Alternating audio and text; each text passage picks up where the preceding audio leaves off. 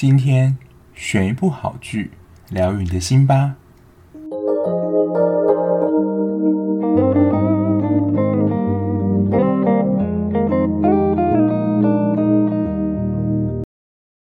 Hello，我是小 B，欢迎收听今天的陪你追剧单元，又是《机智医生生活》的回合啦。本周我觉得主要焦点就是在易纯跟俊湾这一对身上，而且其实从这一集看起来，易俊应该是在前几集就已经知道他跟俊湾的关系哦，就是易纯生病，然后告诉他说哦，不要告诉俊湾，易俊那时候就应该有。然后本集呢，易俊就替妹妹还有俊湾制造了非常多相处的回合，包括第一幕停留在就是他们在客运上相遇的。其实也是因为义俊帮俊官订票，他也知道当天妹妹要搭客运，所以还在那边挑说，呃，哪一班的时间已经客满了，人搭不到，就是要让他们能够在同一班客运上相遇。而且就是大家如果有坐过客运就知道，那个间隔真的是超窄的，所以基本上你走到那个通道，你是两边的人都一定会看到，你是怎么躲也躲不掉的。所以如果这个时候如果演说，哦，其实我们没有。对到眼，然后就是 the end，这样应该大家会觉得很瞎吧？果真的就是其实一定有对到眼，可是那时候呢，看得出来翊纯的心情还很复杂，还没有想要跟俊湾有更多接触，应该是他不知道怎么跟俊湾解释说他生病这件事情，否则以俊湾个性呢，就是绝对说你怎么就是没有告诉我，会让他很担心之类的。但这一对呢，就是持续的铺陈中。我之前有看到有一些网友的想法，就觉得如果翊纯真的自己本身生病的话，应该要跟俊湾讲，然后一起去面对这个困难，然后一起解决，而不是就是自己默默的承受下来。会被解释这样的行为有点不够成熟，所以看到他们俩之间的这种感情在那边断断续续、藕断丝连，算是在记忆里面他自己觉得比较不讨好的部分。可是我个人是觉得还好，不然这个戏怎么演得下去呢？反正这一集算是公开，翊纯已经知道俊湾跟翊纯交往的事情了。可是他对于他们两个交往的想法，在行为跟表情上，其实还没有太多的表示，不会是高兴啊或生气。不过从翊纯帮忙订票这一点，我觉得他应该是有想要凑合他们两个，让他们两个感情能够尽快的复合，而且就可以看到俊湾。从那时候跟易纯分手，就是一个为情所困的男子。因为他在这几集其实表现精神都还蛮差的，而且可以从这一集后半段看到，易纯那时候不是身体不舒服嘛，俊湾那时候就放下身边所有的工作，直接跑到医院。所以这时候还是可以看到俊湾还是非常在乎易纯的。我自己不负责任推测，就是在这样子。断断续续之下，最终两个人还是会在一起的。不过比起他们这一对，有一对呢，就是应该是更能够吸引大家注意。我们在最后再来讨论。然后这一集的一个算大看点吧，就是不同部门，就是医院间不同部门的桌球比赛。然后如果得到冠军的话，还有两百万的奖金。不知道大家的公司或者学校有没有这样的活动？大学的话，通常就是不同科系之间的对抗嘛，就是系排啊、系与、系来，这还蛮常见的在大学。不过在公司有这种团康体育活动也是有啦，但相对来讲就比较少。我想到就是之前那个台积电，有时台积电他们自己办的运动会。我想要能够办到运动会，那个人数的规模应该是蛮惊人的，而且呢，就是得到冠军，就是各项比赛冠军，还有不错的奖金，我觉得也是蛮羡慕的。可是如果有一些就是运动啊，是需要强迫别人参加，我就觉得不太好。我就觉得让那些想要参加的人自己去参加就好啦。那他们这一次比的是桌球这个项目，然后我觉得他在这一次的桌球比赛也。展现在医院碰到的各种可能性。他们在很多场比赛都是不战而胜。第一个就是急诊，那在医院当中的急诊呢，基本上就是最变幻莫测的科别，因为就是随时可能会被征召，然后随时可能都有电话按键扣你进来，所以你不太可能有一段空白的完全的时段可以让你好好在那边打桌球。所以这一场就看到他们的对手急诊科呢，在打到一半途中，基本上是刚开始啊，就马上被急诊抠走，所以第一场他们就不战而胜。然后第二场对上影像医学科，我自己在注解这边写了一个装模作样，因为他们有两个嘛，一个就是在那边虚张声势，而且他虚张声势的表现，感觉一眼就被易俊看破，然后就。跟他搭档说，就是全力的瞄准，就是对方的弱点，就球都打到他那一边，让他接不到。果不其然，这个策略就奏效，然后他们又再拿下一胜。然后下一场呢，对上骨科，他们跳那个舞，有人知道是什么？感觉是韩国流行的歌曲。然后再对上骨科这一场，他们应该是采用拖延时间的战术，因为他们的对手骨科有一个也是医师，然后他的太太。我不知道是护理师还是医师，感觉就是随时准备一个待产的状态。然后那个时候呢，我记得硕亨也来到比赛会场了。然后这个时候，因为他们拖延时间的关系，所以呢，就是那个孕妇开始阵痛，然后硕恩可以立即的就是加入接生的行列。反正呢，就是他的对手也因为他老婆要接生，所以离开这场比赛。所以他们在这些比赛当中有完整打完的几乎没有吧。我猜也是这个桌球比赛，虽然可能行之有年，不过每一年可能都会碰到这样的状况，所以他们才会回顾说，呃，今年的那个桌球比赛可能的发展会是怎么样？然后他们每一场的，就是晋级的原因虽然都不同，可是呢，都不是以就是拿到可能三盘两盘十一分这样子完全的比赛，都是有一些特殊的理由来获胜。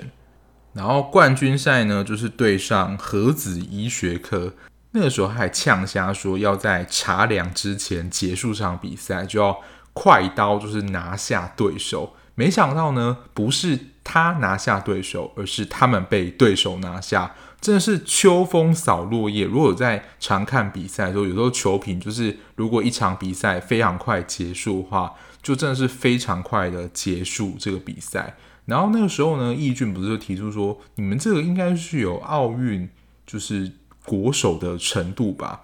只要有常看机智系列这个人呢，就是当他提出这样疑问之后，就会有一个小彩蛋。然后那个时候不是有拍到他们的对手吗？然后那时候看到就觉得这是一个中年的阿朱吗？感觉也不是明星光环，所以我在猜想他应该就真的是什么选手，但我就是没有看。太多比赛，所以不晓得他是谁。然后后来呢，在网络上新闻，然后就查资料，才发现他是一九九二年有参加巴塞隆纳奥运，拿下单打跟双打的铜牌，就真真切切是奥运的国手，所以就是才能够发挥这么强大实力，把就是完全可能连业余都称不上的易俊这一组 KO 掉。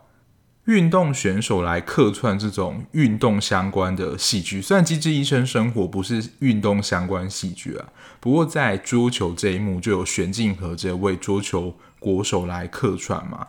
那这样小彩蛋呢，在羽球少年团里面也有出现。韩国的羽球，我觉得蛮知名的选手，这个选手我有听过，虽然我对于羽球的消息并没有太多了解，不过。我是有听过这位选手名字，就是李龙大选手，他现在好像已经退休了，而且近期看到他的新闻就是他得了新冠肺炎。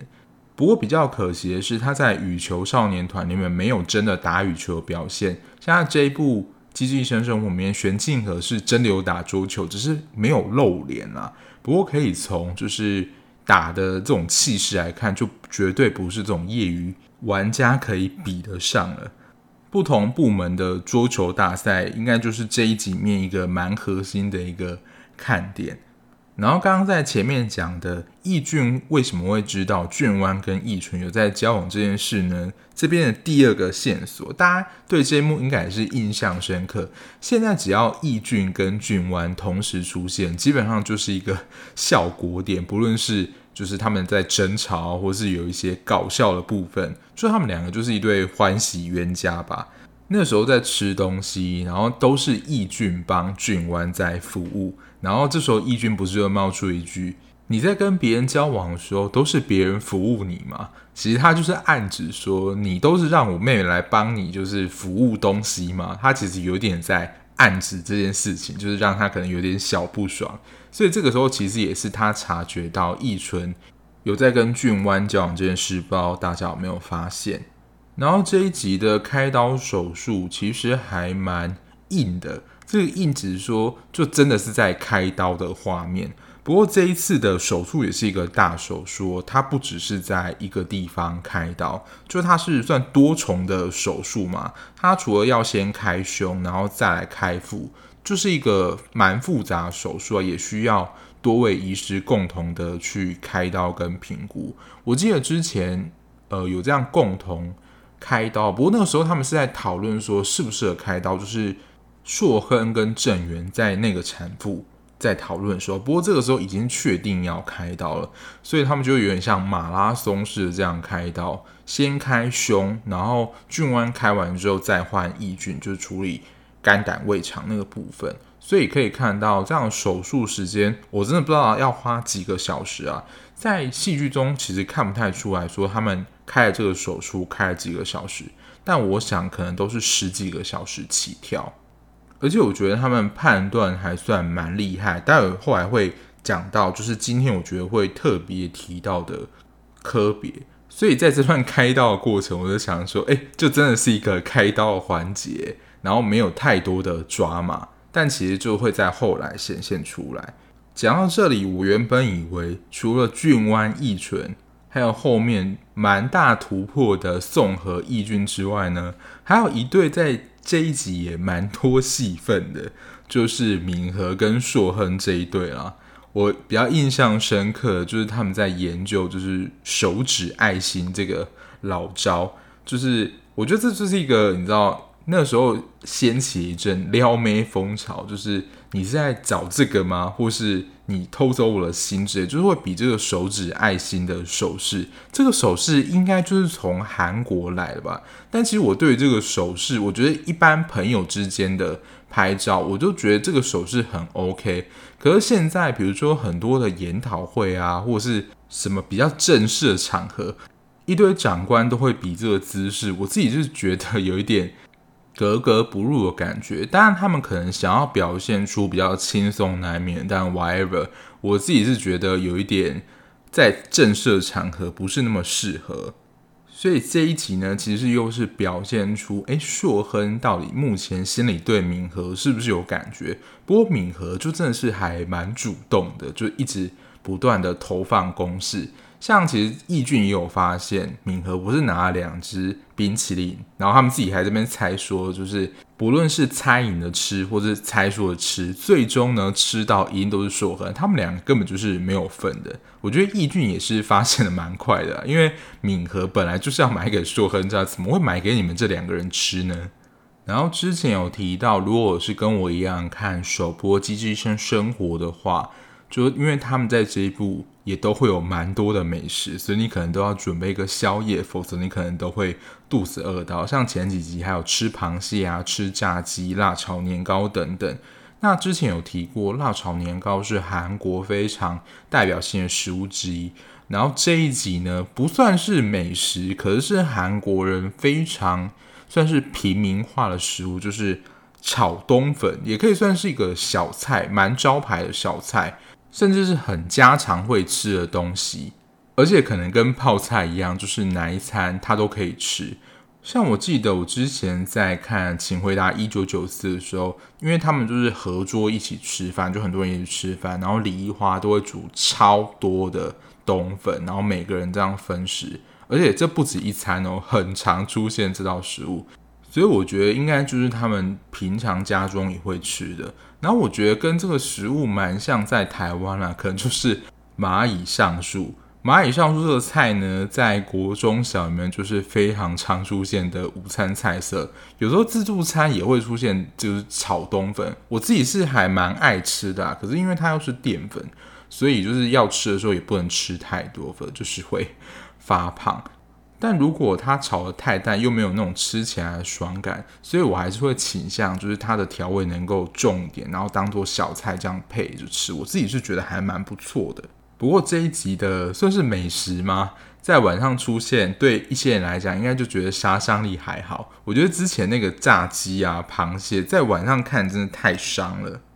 然后，如果喜欢小朋友的听众呢，应该就会希望郑源的看诊镜头能够多一点吧，因为他每一集出现的这一集，应该算是正是小小小小孩。之前看诊小孩都还会自己讲话，或是由妈妈讲，或是能够坐着来看郑源。然后这一次呢，提到算是应该另外一个专门领域，就是早产儿。现在应该还是这样啦，因为我已经很久没有去这种。月子中心或是医院看，就是新生儿的状况。以前就是不论是我妹啊，或是朋友的小孩，我们可能会去医院或月子中心，他们就是专门有一间，就是全部都是小孩的温室，应该不是温室啊，就是很多小孩都在那房间里面，然后就有很多位护理师轮流照顾。那如果是早产儿的话，我没记错啊，如果。有说错的话，就是欢迎纠正，因为我真的也不是非常清楚。在那个照顾婴儿那间房间里面，其实会看到几个保温箱。我在想，那个保温箱是不是就是早产儿要待在里面？就那个保温箱里面有一些特殊的功能吗？能够让早产儿有比较好的恢复，或是能够观察，或是休养这样。因为这些护理师不是像就是妈妈一样是一对一这样带，他们可能一个护理师要照顾十个小孩，就是可能这一排都是他轮，所以在剧中就可以看到那位护理师就是等于说一号抱完，二号抱，二号抱完，三号抱，然后还要哄他睡觉这样，然后看他有一些反应啊之类的。然后那时候不是刚好就有一位妈妈请来说。你可不可以也多抱抱我小孩？你怎么一直在抱别人小孩？他会不会抱太久了？但我觉得妈妈就是有一种希望啊，能够被多照顾。但我相信啊，护理师就是能够平均的分配给每一位婴儿，就是他不会偏心，因为他你也不是他的谁，他也没有接收到什么新指令要多照顾谁。我相信每一位护理师都是非常的用心在照顾每一位小 baby 的。然后这时候郑源提到了一个点，我记得他也有跟那位妈妈说吧，他只是帮这些早产儿看诊，然后必要的时候开刀，其他照顾的时间都是这一群护理师，可以说没日没夜守候在这一群新生儿身边。所以他说，你除了我记得没有这样讲啊，但可能除了感谢我之外，你要好好的谢谢这个护理师的团队来。照顾这些正在恢复的新生儿，在讲这个环节的时候，我就想到这一次奥运男子双打王麒麟跟李阳的组合，我觉得蛮感动。是他们在受访时候，他们其实有提到，除了他们自己本身选手之外，就是他们是站在第一线的人，在他们背后的，比如说他们的教练、他们的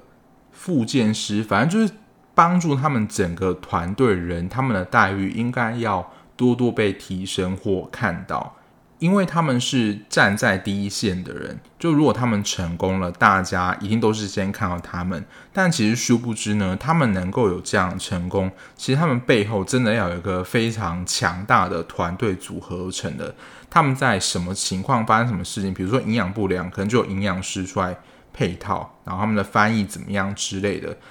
就是大家可能也没有想过，说他们能够站在那边完整的打完一个比赛，其实不只是他一个人力量，是可能是很多人共同力量来集结的。所以，如果我觉得啊，就是那种主管，当他被表扬的时候，如果他能够想到下面的人，或是提到下面其实我们的同仁啊，付出了很多心力，然后特别点名谁的话，其实心中都还是会。多感到一些安慰，虽然可能没有什么实质的加薪啊、奖励之类的，不过就能够让人家感到说你是有被重视的感受。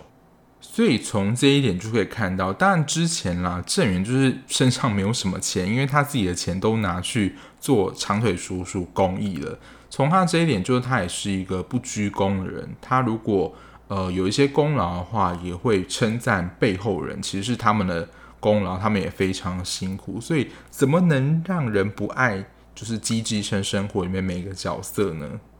今天这一集最后一个医疗环节，我觉得在《机智医生生活》里面，虽然让我们看到各科不同医师的样态，还有他们的工作情形，除了主要我们主角的医师科别之外，今天有一科就是特别被拿出来，因为这个案件就是急诊科。这也是我之前看康熙才知道的，因为其实科别很明显嘛，比如说心脏外科，然后肝胆胰外科、神经内外科这一种很好分的，而且可能他们在诊间都有一个特别的标示，它是独立出来一科，但其实殊不知呢，急诊也是一个专科，它就叫做急诊专科。看似一个非常杂的一个科别，但其实这个科别真的非常的高压，因为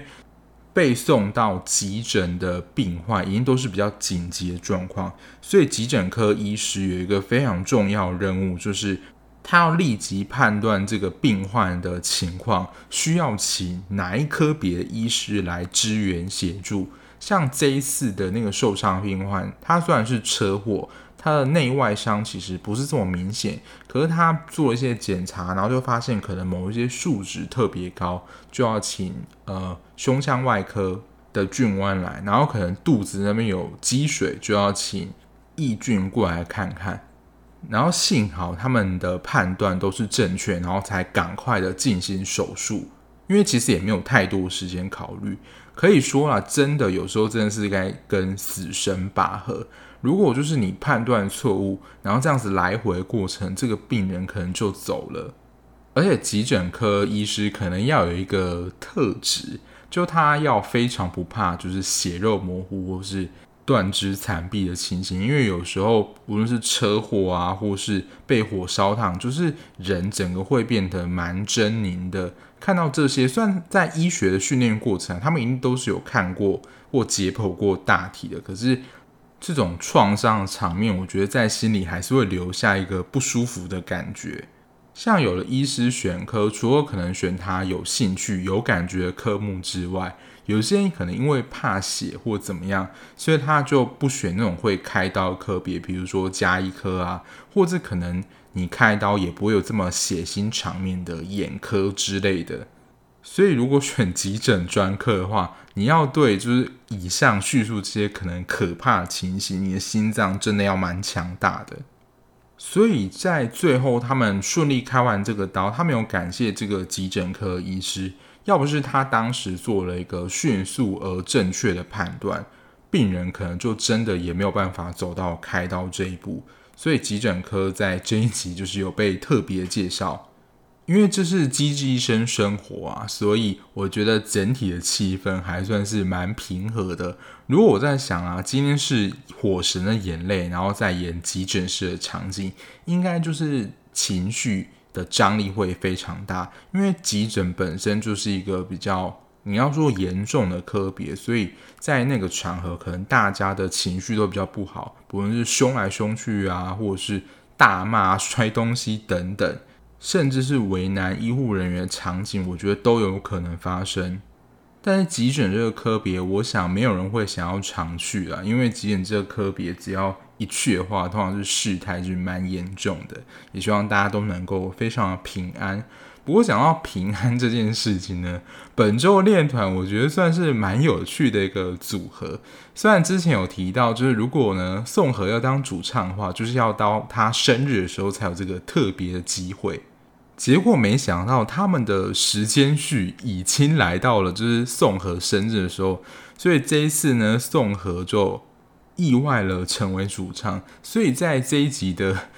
节目当中呢，基本上是没有什么好听的歌可以听的。但是我觉得在和声的部分，这些。男演员我觉得还是合得不错，我希望啦，之后如果真的有机会出成 OST 的话，像是那个 Superstar 宋和就是以正常声音来演唱，我觉得就非常的棒。那希望这一次乐团歌曲也有就是重新翻唱的版本，能够让我们搜寻得到。那这一次翻唱的歌曲呢，叫做 You Have Crush on Me。我觉得选唱这一首就会跟我们今天要提到的最后一对，就是易俊跟宋和之间的感情。我觉得本周算是有一个，你要说大进展嘛，就是有回顾了。其实，在学生时期，宋和就有对易俊提出一些邀约。不过当时我不知道易俊到底在想什么，他就说：“呃，有事情就下次吧，就错过这个机会。”因为在第一季尾的时候，不知道大家还记不记得，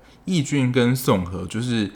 义俊有想要试图的在探问宋和心意，然后在第二季的初期帮大家回忆一下，他就是说想要维持现在的关系，所以那个时候我们可能都会觉得，哎，就是义俊单方面喜欢宋和，可是宋和对义俊好像就有点不温不火的感觉，所以在这一集也有点算是谜题揭晓，就是宋和在学生时期已经有喜欢过义俊，只是当时两个人就没有哎。诶凑在一起就错过这一段姻缘，所以回到刚刚那个乐团选歌，是不是宋和就是在跟义俊讲说：“哦，你就是已经刷碟哇这样，只是他不承认。”而且他们在这一集真的有一幕很像在演偶像剧，就他们在中庭那边，易俊跟宋和在讲话，然后突然下起雨来，然后就在雨中奔跑的样子。我觉得这一幕真的还蛮像在演偶像剧的。我这一集的封面。就是选用这一张，我觉得非常的唯美，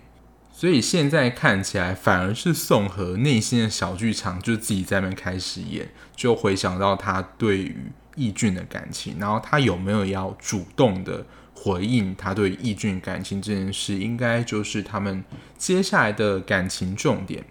反而冬天跟郑云在稳定后，好像就没有什么感情比较激烈的戏份。当然，就算是稳稳的，还是会有一些他们相处画面。不过，比起其他队的描绘来说，相对来讲就比较少。因为现在冬天他妈妈就是身体不舒服的状况，不晓得会不会对他们之间情感有一些变化。然后下一集应该就会着重在敏和，好像跟硕亨告白又有一些戏份，就是在下集预告的地方。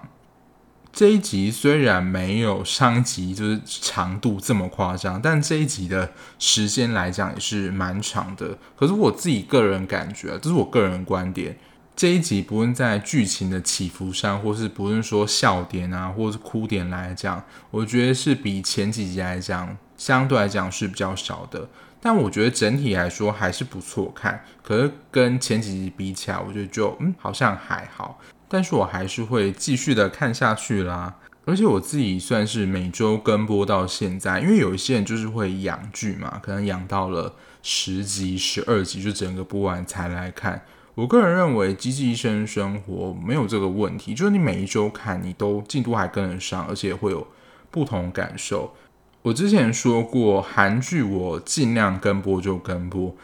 日剧我才会养，因为它的集数比较少之外。时间每一集的长度也相对来讲比较短，我可以蛮迅速的就把整部追完，然后连续性会比较好。可是韩剧如果比较短的集数，我发现最近我有一部也是养到它完结之后我再看，连续性其实我会觉得比较好一些，就是无法抗拒的它。最近也是霸榜了 Netflix 好几个礼拜的前三名。之后再跟大家聊一下，就是我在六月那时候片单也蛮期待的一部戏，我看完的一些感觉。